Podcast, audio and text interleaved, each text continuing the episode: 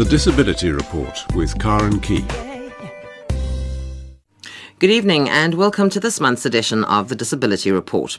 On the show this evening, I'll be chatting with Ari Seirlis, National Director of the Quad Para Association of South Africa, who own Rolling Inspiration magazine, about the Wings for Life World Run. And if you were listening to the show last month, you would have heard me talking to the organisers about that. He'll also be talking about bread tags for wheelchairs and parking in wheelchair bays. And then I'll be joined in studio by Stacey Maguire and Gretchen. Now, Gretchen is a diabetic assist dog, otherwise known as a DAD, and she alerts Stacey as soon as her blood sugar levels change, either goes up too high or drops too low. And they're in studio with me at the moment, and I must tell you, Gretchen is a white German Shepherd, and she's absolutely beautiful. I'll also be chatting with Wenzel Barnard from Stellenbosch University's Sports Performance Institute about the upcoming national championships for the physically disabled, which will be taking place in Stellenbosch from the 30th of March to the 2nd of April.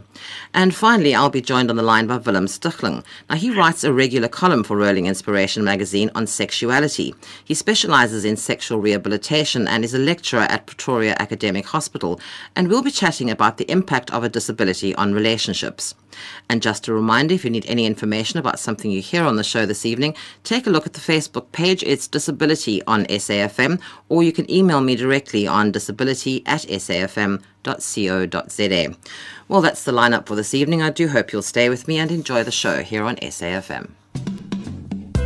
The Disability Report with Karen Key. Well, as usual, we start the show chatting with Ari Seirlis, and he's the National Director of the Quad Para Association of South Africa. And this month, we'll be chatting about the Wings for Life World Run, bread tags for wheelchairs, and parking in wheelchair bays. Ari, good evening. Welcome to the show. Karen, good evening. Thank you. Right, so Wings for Life World Run. I chatted to the organisers on the show last month. What's happening? It's almost time now. Well, look, you know, the time has come for the talk to end and the registration to begin. This is an amazing global event where South Africa has been included now for the first time. In 38 cities, they're encouraging people to do this run. It's up to about 50 kilometers, but it doesn't mean you have to be a professional athlete to try because they've got an unusual way of picking the winner. When the Red Bull vehicle eventually passes you, you then drop off and get picked up by a bus and taken back to the beautiful Boschendal estate on the 4th of May to enjoy the rest of the activities. And it's all in aid of raising funds for research for cure of spinal cord injury. And we're very proud, Quasa, to now be associated with the event and standing up and saying, look, we support research for cure. It's not only supporting ourselves who are now injured, but um, we, we've thrown our brand behind um, uh, Red Bull, who are organizing this, to say, you know, let ourselves also be champions in encouraging people to participate. So, you know, the event is looking for people now to push to push that button that says enter. And um, you know they're looking for 5,000 runners to participate. It's going to be the most amazing event at Boschendal on the 4th of May. How many runners have they got so far? Do you know?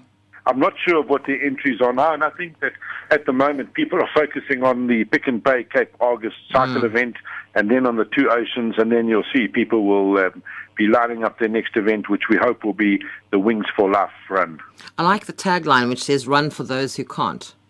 Yes, I mean, and then also with Quasa, you know, we don't only look after ourselves, but we want to ensure that research continues and that a cure is forthcoming, um, however long it takes, so that um, hopefully we become extinct. Right, and your next topic, the bread tags for wheelchairs. We've spoken about that before. How is that going, Ari? No, it's excellent, and it's always, you know, the the, the, the speaking about environmental issues. Oh, Ari, I think we've lost Ari. Yes, I think we've lost him. We'll have to try and get him back on the line. And in the meantime, as Ari said, if you were interested in running in the Wings for Life World Run, we did speak about it on the show last month. And just go to the Wings for Life website and uh, log on there, and you pay an entry fee. That's all you do. You don't have to get sponsored or anything. You pay an entry fee, and all that money, every single cent of that money, goes towards the spinal research. And as Ari said, you don't have to be a super fit athlete because the moment you get you, you running along and this car comes up behind you, the moment it passes you, you're out of the race and you get picked up by the bus and you head off to Boschendal for a fabulous wine tasting or whatever it is you're going to do there that day. I'm honestly sure if I did that, I'd sort of start walking very slowly, watching out for the car to start, and then that would be the end of me. I'd get on the bus and go off for the wine tasting, but that's just me. So if you're looking for if you're looking for something rather fun to do that's for a really good cause, go to Wings for Life on the internet click the I want to enter button and uh, go off and join. Hopefully, they're going to have 5,000 runners there. Ari, are you back with us now? Oh, no, Ari's disappeared again. I think what we'll do in the meantime, um, while we're trying to get hold of Ari, I'm going to tell you about Stacey Maguire. She has brittle diabetes, which is more difficult to control than the more common type 1 diabetes because blood sugar levels rise or fall very rapidly. Now, Gretchen is a white German Shepherd and South Africa's first diabetic assist dog, and they're both in studio with me now. Stacey, good evening. Welcome to the show. Nice to have you both with me. Hi, thank you, Karen. It's good to be here. So, the, Gretchen is one of a kind in South Africa, by all accounts. Yes, completely. Um, yeah, there's a, she's the first one that I actually got from the US. Um, I think the reason why people haven't brought her over or had dogs trained for them is because of the price. It's very, very expensive. Now, before we get in too much about Gretchen, tell me about brittle diabetes because that's quite unusual. People know about type 1 and type 2. What exactly is brittle diabetes? Well, it's brittle type 1, um, so I'm insulin dependent. Um, I wear an insulin pump. And brittle means that my blood sugar changes very rapidly um, and quite drastically at the same time. So I'll go from an 8 to a, to a 3 within, you know, half an hour. Um, most blood people, most people's uh, blood sugar doesn't change that rapidly at all, not even type 1s. And you have no sign or symptom that it's coming. It can literally hit you without any, you know, warning that you are aware of. Uh, yeah, but I'm also unaware. So I've lost all symptoms linked to any high or low blood blood sugar readings. So what actually happens when your blood sugar drops too high, uh, drops too low, or goes up too high? Um, well, the symptoms obviously for a normal type 1 would vary. Um, I will be talking to you right now if my blood sugar drops, and then suddenly I just kind of talk in circles or I sound drunk. Um, if I'm not around anyone, then I can pass out. Um, and yeah, that's not good. so, how did you come by Gretchen? How did you hear about diabetic assist dogs? It was a few years ago. Um, I was researching different things that um, are available to help type 1 diabetics, um, especially brittle ones, because the technology available in the world isn't like fast enough. Gretchen and all diabetic assist dogs are way faster in, in terms of picking up blood sugar levels. So um, did some research, found out the cost about five years ago, stopped researching them because they were too expensive. Um, and then earlier, early last year, my family got together because my health kind of really deteriorated. Ended up having lots of seizures, um, lots of blackouts. Um, it happened at work, happened mostly at home.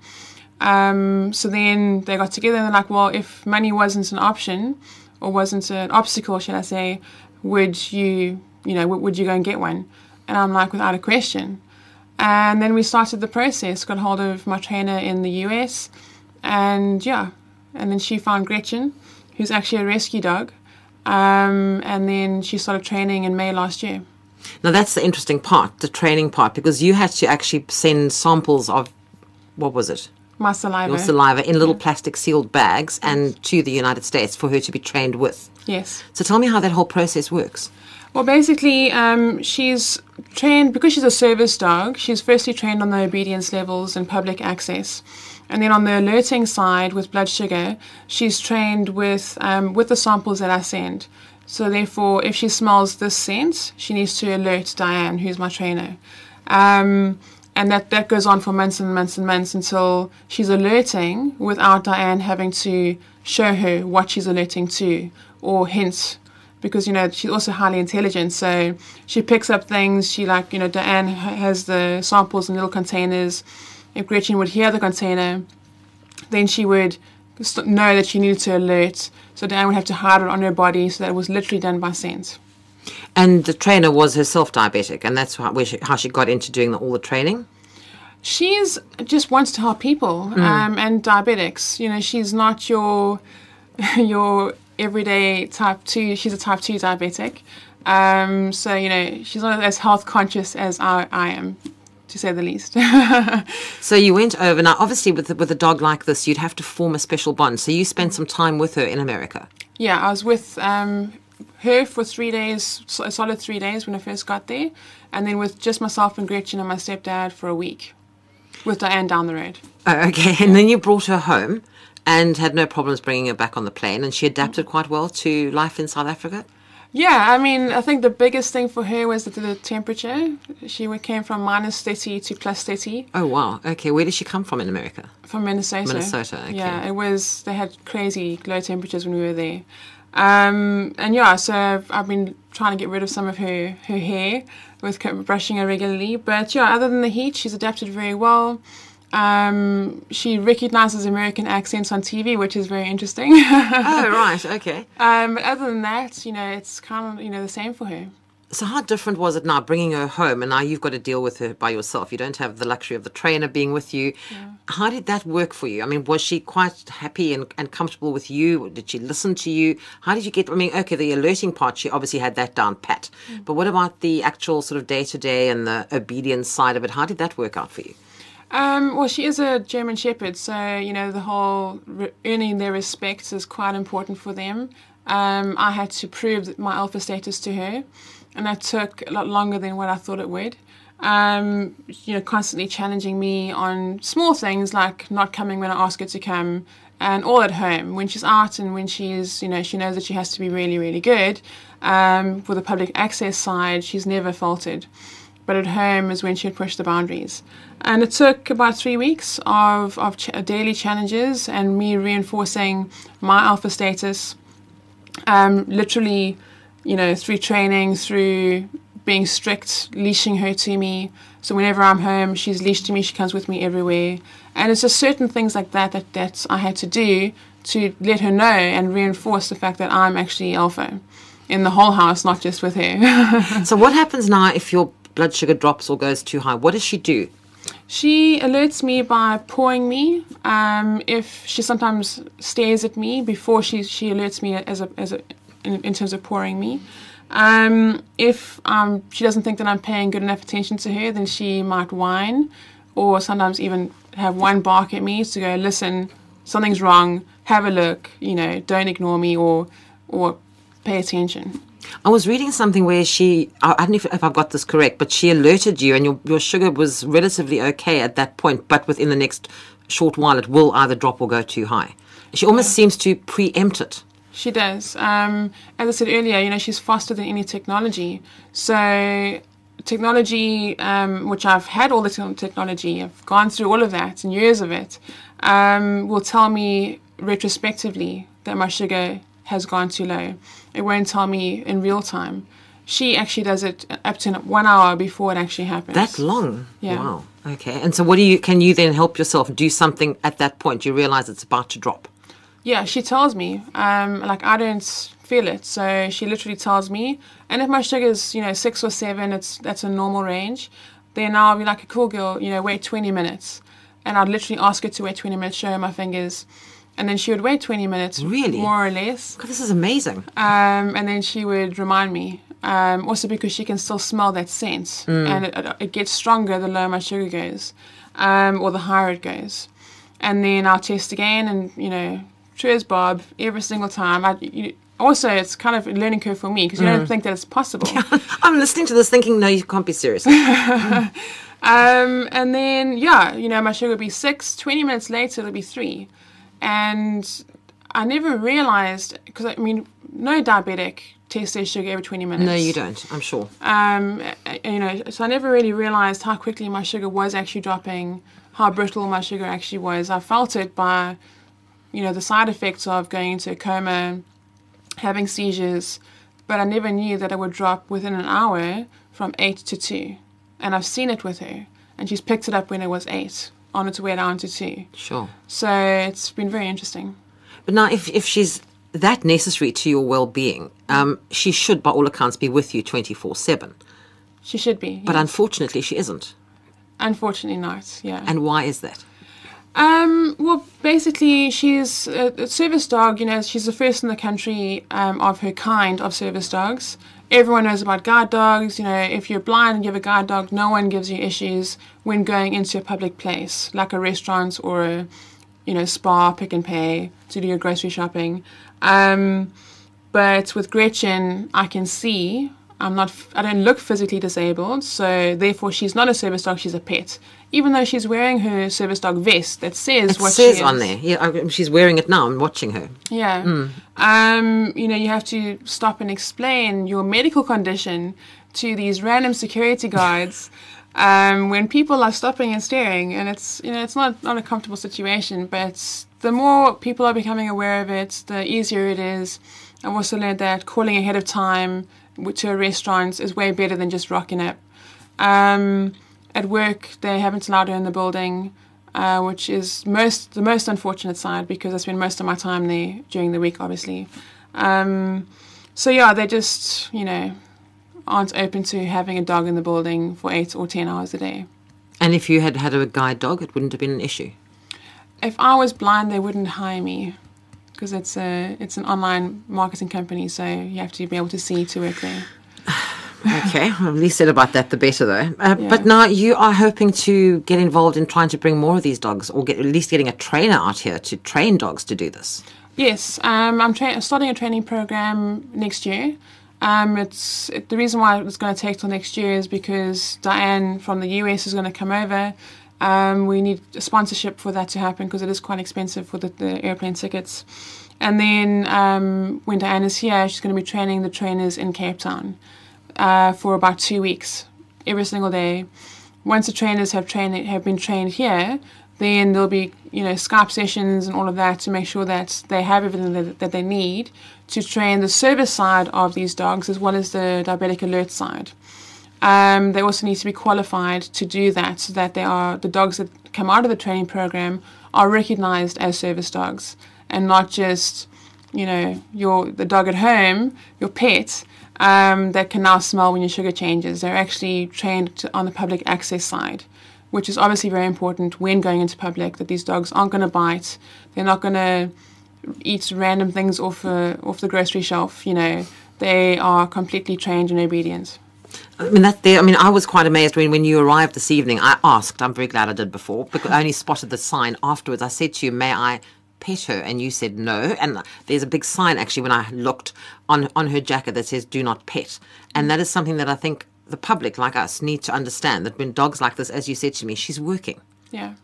Um, the more sh- people pay attention to her in terms of touching her, giving her love, I mean, she loves it. You know, she's you know she loves attention. Um, the more that happens and that that person isn't me, the less she's working. And as I said earlier, you know, alpha status can be lost very easily with with service dogs. So the more some stuff like that happens, the less control, in inverted commas, I have um, over my status as, as alpha to her. But it's more more in terms of distractions. Uh, she needs to be focused on me. It sounds to me that Stacey, we need a lot more education, not just of people and in allowing her to go anywhere with you, but in the rest of us as the as the general public. We need to have a better idea of different types of service dogs and what they mean to the person who has them. Yeah, I think it, you know that concept is quite new to the country. Um, you know, you, you, you get all kinds of service dogs internationally, mostly in the States and the UK. You get um, epi- epilepsy dogs, you get um, psychological dogs. I'm not sure what the correct term is. For people with depression, I think have dogs. Depression, as well as um, bipolar, things like that. Um, you know, and that's just naming two, uh, besides guide dogs and the, the, the more commonly known service dogs. So, and I think that the field in service dogs is actually growing internationally when it's discovered that dogs can actually help people in various ways. And it's it's like having your best friend with you all the time. It's not this invasive machine that you have to wear or um, medication that you have to take necessarily. The dog can help you and, and warn you for when things are about to happen, such as, as Gretchen does for me. But like with epilepsy, they can tell you before the time. If you're driving, stop the car. You're about to have an epileptic fit, you know, and you know things like that. What happens when she's sleeping and you're sleeping? When she's sleeping, she's sleeping, just like I am. Um, if she, if something alert like startles her or kind of brings her out of her sleep, such as me making a noise, which does happen when my blood sugar drops, um, I breathe differently. I breathe heavier. Sometimes I choke on my tongue. Um, so if I make a noise or something happens in the house that that makes a noise, like any dog, they're pretty much alert almost all the time. Um, then she will wake up. If she smells that I'm not not okay, then she'll jump on the bed, wake me up, or if I'm not waking up, wake up my partner. So your breathing would actually alert her when you're sleeping that there's something wrong. Any sort of sound that isn't normal. Yeah. I'm sitting. It's like something out of the um, out of the movies. You know, it's almost like, is this really real? It's absolutely amazing. And she's been lying here the whole time we've been chatting, very quietly under the t- under the table. Um, but I'm sure if there was a problem, we'd soon hear from her. But uh, Yeah, if there's a problem, she would be pawing my leg. Um, but I mean, actually, I did take her to work to introduce her to my um, my bosses to go. This is Gretchen. She's not the scary dog that's going to bite people. She's actually quite placid. And um, I stayed at work for four hours, which I wasn't supposed to do either. Um, and under the table, and she just literally lay there. She alerted me once as well by pawing my leg. did they see this? I mean, did they realize the need for having her there? Unfortunately, not. Um, my team did because I, I have t- a team of thirty people that work for me. Um, they saw and they love her. I mean, everyone loves her except for the people that matter. Um, but yeah, so that's how she is in public. She's placid. She's calm. No one even knows that she's there until they see this big white dog under the table. Is this something brittle diabetes type 1, as you said you have? Is that something that's in your family, or were you the first one to have this? Where did it come from in your life? out of the blue. It just um, no one in my family has it. There's no diabetics in my family that I'm aware of, anyway. Um, and I do have a pretty small family. I was 15, um, got really really sick after having some quite hec- hec- hectic things happen to me and my sister. And um, yeah, three weeks after we were attacked um, on the farm that we were living on, I was diagnosed. Do you think it had any link? I don't. I mean, I've never heard of that, but I mean, is it possible? I mean, various things cause diabetes to happen. There isn't, um, you know, a list that you can go, it was either A, B, or C. It's kind of, at the time I had a bad flu, so my immune system was low. We were attacked, so there's a massive shock to the system. Um, you know, you hear stories of people being in car accidents and getting diagnosed with, that, with type 1 after that. For some reason, uh, your body attacks the beta cells in your pancreas, which produce insulin, and kill them over a period of time. Sometimes it kills them within a month, sometimes it kills them within a year. Um, but it either weakens them to the point of death or just kind of kills them immediately. In my knowledge, anyway. I'm not a doctor. um, but that's kind of how I understand it. And with me, I think it was a combination of having a low immune system and having this massive shock to the system. So the future now looks bright, hopefully, for others who might need dogs like Gretchen. And um, so, what what can the public do to help this initiative that you're starting? I think you know the more people are aware and, and talk about it, um, the better, because it will allow future type one brittle diabetics with service dogs a much easier kind of road than what I've had in the last month or so, um, in terms of public access and all that kind of thing. I'm also looking for a sponsor. If anyone wants to sponsor this program, it's um, starting an NGO, so it's non-profit. Uh, it's literally just to help bring the cost of these dogs down.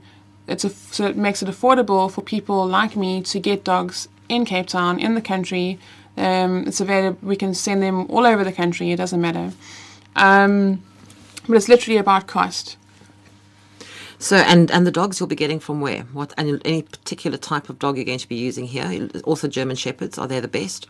Um, various breeds are pretty good, uh, as long as it's a variety of things. So personality of the actual dog, um, level of, of energy. Are they highly energetic? Are they not? Um, nose. How well do they smell? Do they have a strong sense? Can they pick up scent easily? And those are the, really the three major things that we look for. Um, whether it comes in a you know boxer size or a boxer breed versus a um, a German Shepherd or a Lab, you know it doesn't really matter. The most common breeds are obviously Labs, German Shepherds, and uh, Standard Poodles actually. Oh, really? Those For are my favourite kinds of dogs, standard Yeah. poodles. now, they are highly intelligent. You need ones that are, are relatively bright. Yeah, no, exactly. Intelligence is highly important. Um, uh, uh, strange because when I was in uh, America with Diane, uh, her best friend Anne, who helps with the whole program, is a type one brittle as well, and she's got a a service dog, which Diane trained, and she's a standard poodle. Oh, really? Yeah. And Gretchen is an Alsatian. So when Gretchen alerts me, she digs her claws in. She, you know, you know that she's pawing you. Hmm. You you left with marks after. Oh, really? She's making quite sure you're aware she's noticed something that's wrong. Exactly. Hmm. Um, and then with Lily, who was Anne's service dog, a standard poodle, she literally just kind of like boop on the shoulder or on the on the leg. You know, it's very gentle, very hmm. like ladylike. So it's quite cool. So depending on what type of dog, what kind of reaction you're going to get, but you'll get something. You definitely You'll will. get something. Yeah. Stacey, it's been an absolute pleasure having the two of you in the studio. I almost Thank don't want to let you go. I've so enjoyed having you here. But Thank you. you very much indeed for your time, for joining me. Cool. Thank you very much for having me. Stacey McGuire has brittle b- uh, diabetes type 1, as I said, and her dog Gretchen is known as a DAD. It's a diabetic assist dog. And for more information, you can take a look at a website. It's www.dadsouthafrica.com or you can email Stacey at diabeticassistdogsa, that's Diabetic Assist Dog SA at gmail.com.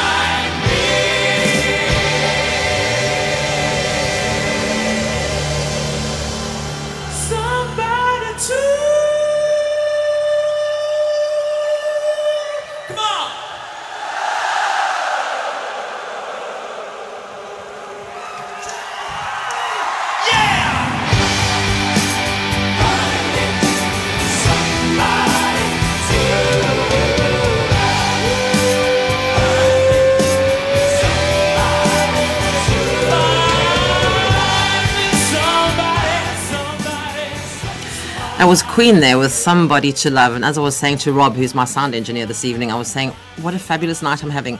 Wonderful dog in the studio, and I'm mad about dogs. So, dog and the music of Queen. Really, really wonderful evening. So, hope you enjoyed the musical interlude there. We just needed a little bit of time to be able to get Stacey and Gretchen out of the studio. So, we had some music to play.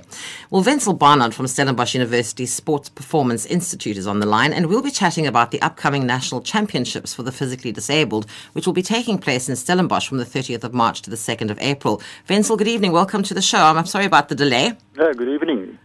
So tell me about the national championships coming up in at the end of the month. Uh, well, it's the national championship on a yearly uh, basis. It's been held uh, in today. Uh, this year, we like to have being uh, Western Province hosting it, and like you said, it will start mainly on the 29th of March with the, the admin side of it, like uh, teams arriving and classification and meetings, and then from the 30th will be the opening late afternoon on the Sunday, and then it's all systems go from the Monday, Tuesday, and the Wednesday for the different sports. Now, this is something that's very close to your heart because you are the sports manager at Maties Helderberg Sports Club, and they have they people with disabilities train there. Yes, uh, uh, our club, uh, actually Sitpan been at the university from 2006, and I must say we're in a very lucky position that a lot of the well-known Paralympian sprinters is from our club and been coached, uh, being coached there, and also Sitpan, uh, some other famous guys is there, uh, like Aaron's the hand cyclist, and uh, yeah, and some of the swimmers like uh, Charl Bouwer, also one of the swimmers that's from our club, and we we've got the, the so-called senior guys, but we also try and get new blood in because obviously in, towards 2016 you'll need new people, new faces, and hopefully our club can provide opportunities for the new people to come through and to compete at the 2016 Paralympics in Rio. Now, at the national champs, are, is it pretty much across the board the disciplines that are going to be represented there on that day on over that time? Well, at, at this stage, it's, it's going to be like uh, athletics and swimming is probably your two main uh, sports, and then there's also going to be uh, goalball for the visually impaired, some uh, CP soccer for cerebral palsy.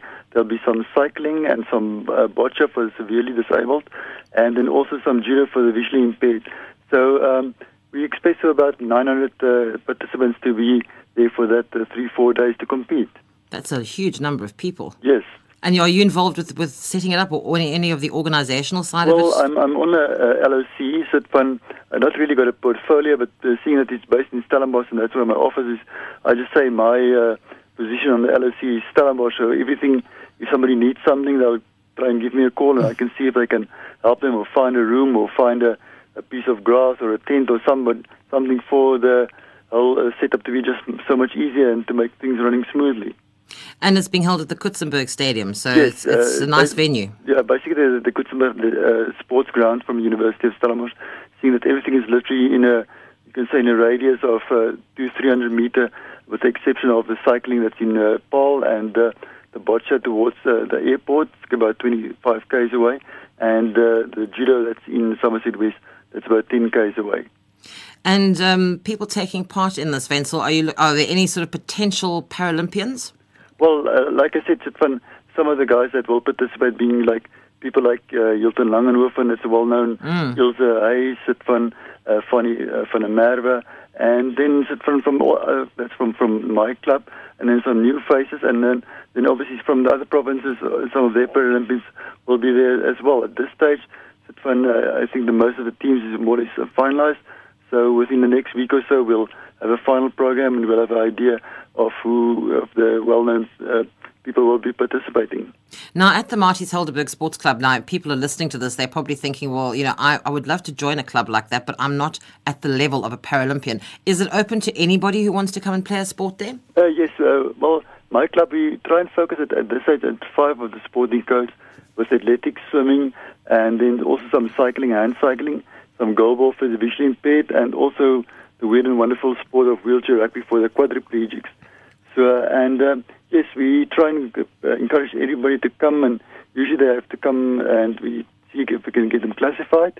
And if they're classified, then we've got a rough idea of sort of where will they fit in and what type of level of uh, competition they can uh, come up with, and also the, obviously then distances and times that they need to do if they want to go forward in the in the different sports or sporting codes. So if, they, if they're really just starting out, would they get the, the necessary training at a club like this? Uh, well, we, we try and, and give them some training. That's actually one of the big problems with, with sport for disabled. We don't have that many uh, coaches, and we are lucky to have a few of them, or we try and um, take some of the senior guys and see if they will be uh, help to assist some of the new and up and coming members. And uh, it, more or less it, that works for us, although we still need new faces and new blood to come in. So that's still uh, one of the things we're trying to work on in getting new coaches and getting people interested. And luckily, therefore, the university's got um, different programs where some of the current uh, coaches came through their program, and that they sort of um, uh, what they wanted to do uh, project, they become the coaches for some of the current athletes. And what about that dreaded word, Wenzel, funding? Yeah, that, that that's a big one. Funding is always a big one because a lot of the equipment costs literally thousands of rands. And the other big problem is obviously, as most disabled people will tell you, is, is transport hmm. and the lack of the So getting to the venue, getting back from that, that's a big problem. And, and obviously we, we try and get funding, but still it's never enough to put it like that. So what do you do for something like the national championships now? How does all that come together? And where does the funding and the transport and all, where does all of that come from then? Well, we're lucky that the, national championships been uh, sponsored by Nedbank, as in the past, I would you can only say as far as I can remember, uh, Nedbank's been the sponsor, and then also some smaller uh, donations from the local sporting bodies and uh, even the municipality. And obviously, you can say the university always so put in their uh, fair share of help and assistance. It's not always money, but in terms of the high quality of uh, the venue, like Coetzenburg, the, the track, the swimming pool, and obviously assistance from all the different people involved there. And we've got a very capable LOC uh, of mostly volunteers that also and uh, give up their time on a regular basis, meeting on Saturdays, Sundays, coming through to Cape Town, Stellenbosch, and see and to make sure that everything is going to according to plan. Now, something like the national champs, is that open to the general public if they'd like to come along and support it? Yes, by by all means, fun. Uh, they can come uh, and, and watch this uh, at no cost, and it's going to be, like I said, uh, literally everything's going to be in a very close proximity of each other, so they can observe different sports, and also obviously persons with disabilities. They can come and take a look and see what it's about, because I think sometimes they think it's uh, difficult to get into the sport, or, or it's so elite, but it's not really elite. If you can come and take a look, you can see, yes, I can do it, or I would like to do this sport. You get a whole better idea of what, what the sport is about.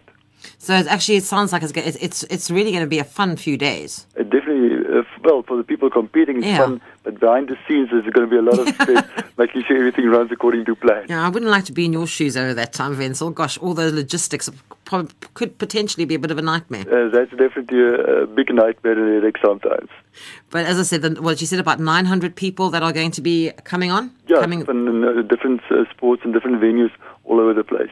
Sure, so there's a lot of people, a lot of people to move around, a lot of people to accommodate. Has that been quite easy, the accommodation? Uh, accommodation is a bit of a problem because in the past uh, we were able to use the university's uh, hostels, but now, unfortunately, with uh, during the so-called short holidays, uh, we, we we can't use the, holi- the, the hostels. So most of the teams are around Stellenbosch and even some of the other schools for the physically disabled. They sit and accommodate some of the uh, coming uh, teams that comes down.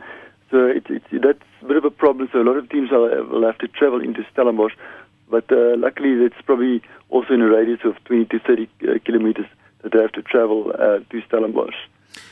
Well, Wenzel, it sounds like you're going to have a very busy time on your hands, but hopefully a really fun time. I'm, hope, I'm sure you'll have time to enjoy it as well. Yeah, no, I'm definitely uh, we should have to uh, um, enjoy it.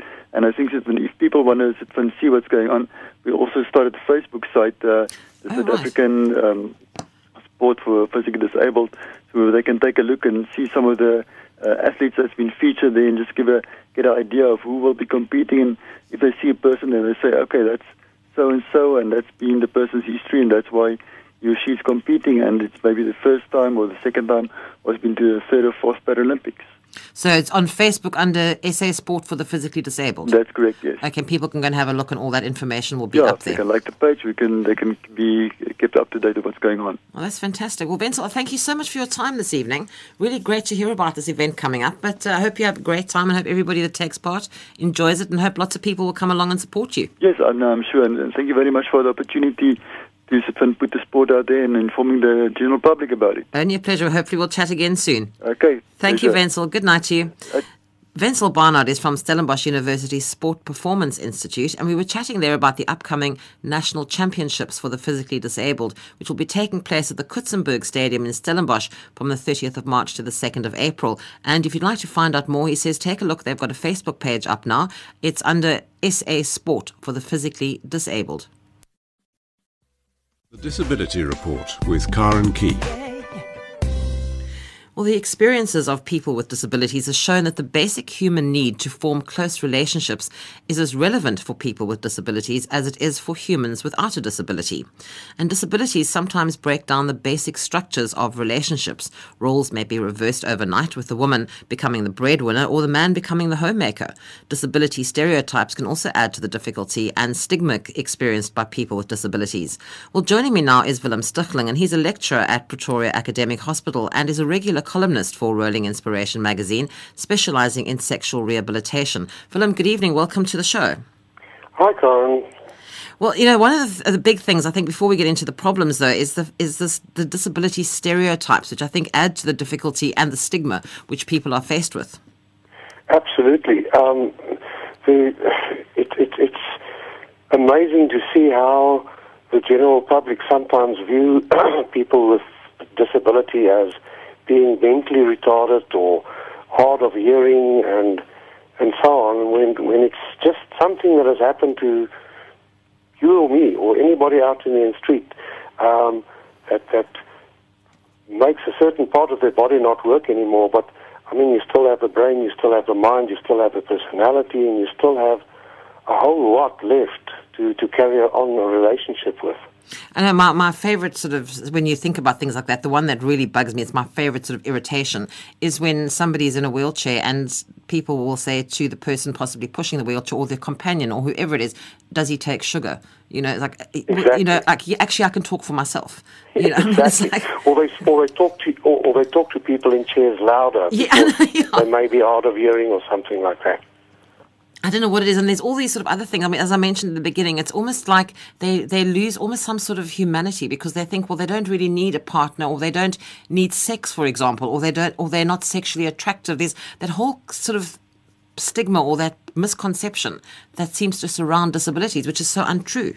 Absolutely, and I, I work uh, predominantly with, with spinal cord injured people, and um, it's it's it's amazing the, the the the misconceptions that still occur about people in chairs uh, as to what exactly is wrong with them or or, or, or what they can or cannot do, and it, it's it's astounding to see how how the general public don't understand that it's just a person that, that, that fits a lot more. And for the rest, that Yeah. person is perfectly capable of having a very good relationship. They still have their personality. They didn't have a brain injury with their spinal cord injury, and, and, and they, they, are, they are there and they, and they can be loved and they can love and they can even produce children if needs be. The thing as well about that that I think the general public needs to understand is that the way that the general public would treat somebody with a disability affects that person very deeply and it can affect their self image and it can lead to, in some cases, I would imagine, quite severe depression. Absolutely, because uh, with, with with disability comes uh, a, a huge loss of dignity and, and, and self-esteem. Um, when you when you to take spinal cord injury as, as as an example, you all of a sudden you have no bowel and bladder function.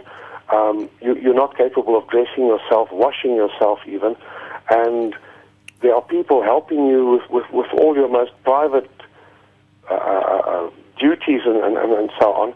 And as you go through rehabilitation and you, you, you, you gradually get little bits back, every little bit of independence you gain is a little bit of dignity you regain. And it, it, it's a huge prize to the, to the, to the person that's, that's physically disabled to, to be able to say, I can dress myself, I can, I can handle my own bowel and bladder routine, I can handle myself here, there, and wherever. And people don't understand that. They just don't grasp the, the full impact of what, what, for instance, you know, the spinal cord injury is all about. Can we talk a little bit about the impact of a disability? Because I was reading your column in the latest issue of Rolling Inspiration magazine, and it's called "I Am Woman, I Am Strong," and it's it's a rather sad letter that somebody wrote in, and people can do that. They can write to you at uh, Rolling Inspiration, and you do answer the letters, and they're completely anonymous. You don't have to put your name in there or anything. And it was this woman who was saying, I'll just read out the question. It says, My boyfriend and I were in a car accident during December last year. I got a T8 back injury, and I have to use a wheelchair now. As a result, my boyfriend left me last week. He says sex is not the same anymore, and in his culture, it's not good for a man to have a wife who's in a wheelchair. He's also scared he's going to hurt my back again if we have sex. What must I do to get a boyfriend again? And then you wrote this long in, sort of reply to her, but what I really liked was your final comment, and you said, When you do find that special man, please write again and let me know how you're doing. Um, there are special people out there for everybody. And as you sort of so rightly say in this thing, that your honest opinion, you said, is that you're better off to be rid of this boyfriend. Absolutely. And the, the, the thing is, it, it, it, it demands a, a slight change in, in, in attitude um, where, especially ladies um, that don't usually come on to men as men are considered the hunters and the old stereotypes and so on. But when you're in a chair, um, and, and, and there's, there's a huge public out there that aren't really aware of what you can and you cannot do. You need to be a little more persuasive, a little more assertive even, and, and, and, and to say, listen, here I am. Let's, let's, let's do it. Let's get it on. Let's, let's, let's become friends. Let's do this. Let's do that. And, and as you get to know a person better and more intimately, to then tell them this is this is what it's all about. This is this is what I can do. This is what I can't do. This is how I do it differently, or whatever. Um, but but there are very few limits once once you decide or get over the stigma of now I'm disabled, I'm in a chair, now I'm never going to find a, a friend or a lover or anybody like that anymore, which is absolute nonsense.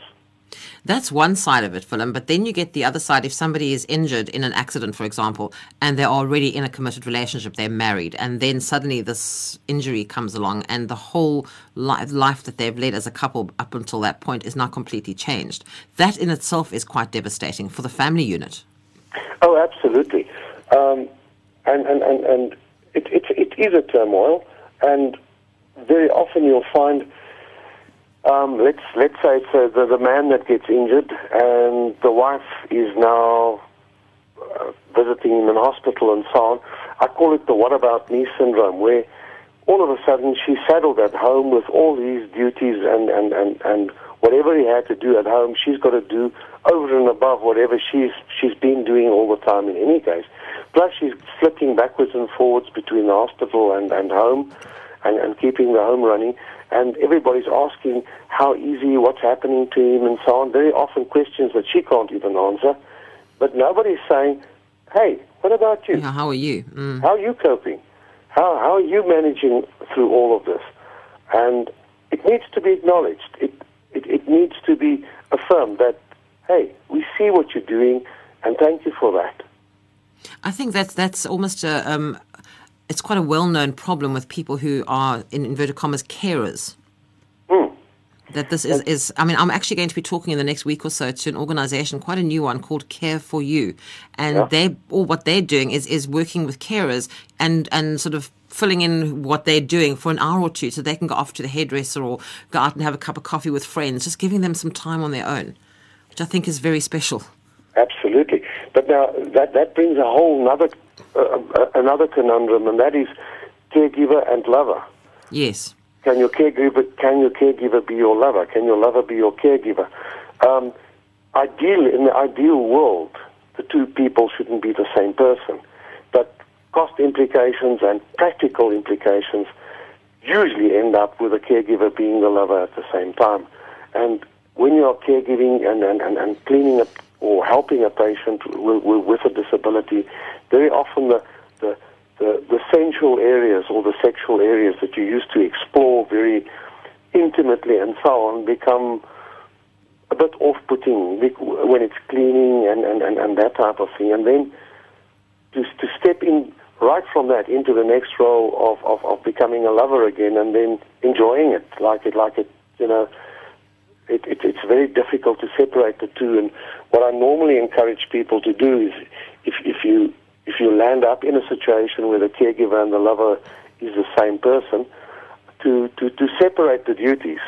When you're caregiving, you're caregiving, and when you're loving, you're loving. And even to, to, to confine it to, to, to different rooms if it's possible, if it's practically possible. This, this is where we make love, this is where we're intimate, and this is where we enjoy each other. And um, then another area where we do the caregiving and, and the cleaning and the sort of general daily tasks and so on. The thing that, as you're talking here, Willem, I mean, what, I, what I'm hearing as well is that there are people out there like yourself who are able to help you if you are having a problem trying to put your relationships back together again, Absolutely. possibly. It's, it's something, don't try and do this on your own. There Yeah. are people like yourself who are out there that are, are well, that's what you're doing. You're helping people, and, and they, people need this this help. And, and I think it's don't be too too proud to ask for it. Absolutely.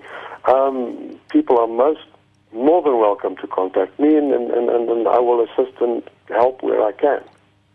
And just the other sort of side of all of this, though, we talk about the, the injured party or the partner and the or the lover or whoever it is. What about the children in a situation like this, where they are they are the children of somebody who is now been injured and is now disabled? Absolutely, and, and, and there again, it, it, it it's a huge uh, uh, thing to, to, to, to normalize what's happened. People tend to think of disabled people as, as, as, as suddenly belonging to a different generation or different species or something like that. Your dad's still your dad. He's been injured, yes, he's in a chair. But you know what? He still has the same sense of humor. He still has the same personality. And in many instances, he can even still do his, his same job, his, his, his same career, or, he, or they can find him something to do that he, that he can do from a chair or whatever. Um, and apart from the fact that he's sitting down, he can still enjoy your company. He can still be your father. He can still have the same authority, still has the same intelligence, personality, and everything. It's difficult, and I, I think if if this is something new in a relationship, that's something that's newly happened. You know, it does take time. Yeah, absolutely. It, it, it, it, uh, but but there- there again, with in, in, in the rehabilitation situation, which which I'm directly involved in, we we have family meetings and we have we we engage the entire family and, and, and the whole support group, and we invite them into the gym to, to, to see how the rehabilitation progress is happening, and to get them used to to wheelchairs and people in wheelchairs, and to see how they are exercising and what they're doing. So that by the time they go home, it's not something new that suddenly approaches them. They they, they will be a, they'll be used to it already. So it's not something foreign that suddenly just Mm, arrives in your mm, house. Absolutely. You know, and if things have got to be changed or altered at home to make access more, you know, to, to make access sort of easier, then obviously it's not going to be a foreign thing. You, you've kind of over time you've actually got And- as a family and, used to it. You know, to that extent, we do home visits, and where where it's not practically possible to do home visits, we've got cell phones these days, and they all have cameras and so on. Take photographs of what the toilet looks like, what the bath looks like, what the stairs look like, so that so that the, the, the physios and the OTs that work with these people in rehab have have an idea of, of, of, of what this person needs to achieve to just get by at home. So as I said, there is a lot of help out there. So it's, it's, it's a a case lot of just ask. yes. Just ask. And Willem, if people want to get hold of you, you, you do have your email address in Rolling Inspiration. It's willemwild at gmail.com. And people can email you on that. More than welcome. That's great. Willem, well, I have to thank you so much for your time this evening and for chatting about, I think, a rather important topic when it comes to disability and, and just for people out there to know that they're not alone and that, and for those of us who thank, thankfully are not in a wheelchair, we need to be a little bit more, um, not, I would say accepting, but also more understanding. Hmm. Absolutely. Well, thank you very much indeed again for your time. Hopefully, we'll speak to you again soon. Thank you, Karen. Always nice talking to you. Thanks, Willem. Good night to you. You too. Bye bye. I was speaking there with Willem Stichling, and he's a lecturer at Pretoria Academic Hospital and a regular columnist for Rolling Inspiration magazine, and he specializes in sexual rehabilitation. And you can read his latest article, well, he's in every article of Rolling Inspiration magazine, which you can pick up at, you can either get it on subscription or you can get it at Pick n Pay pharmacies. Um, if there's one near you, you can pick up a Rolling Inspiration magazine there.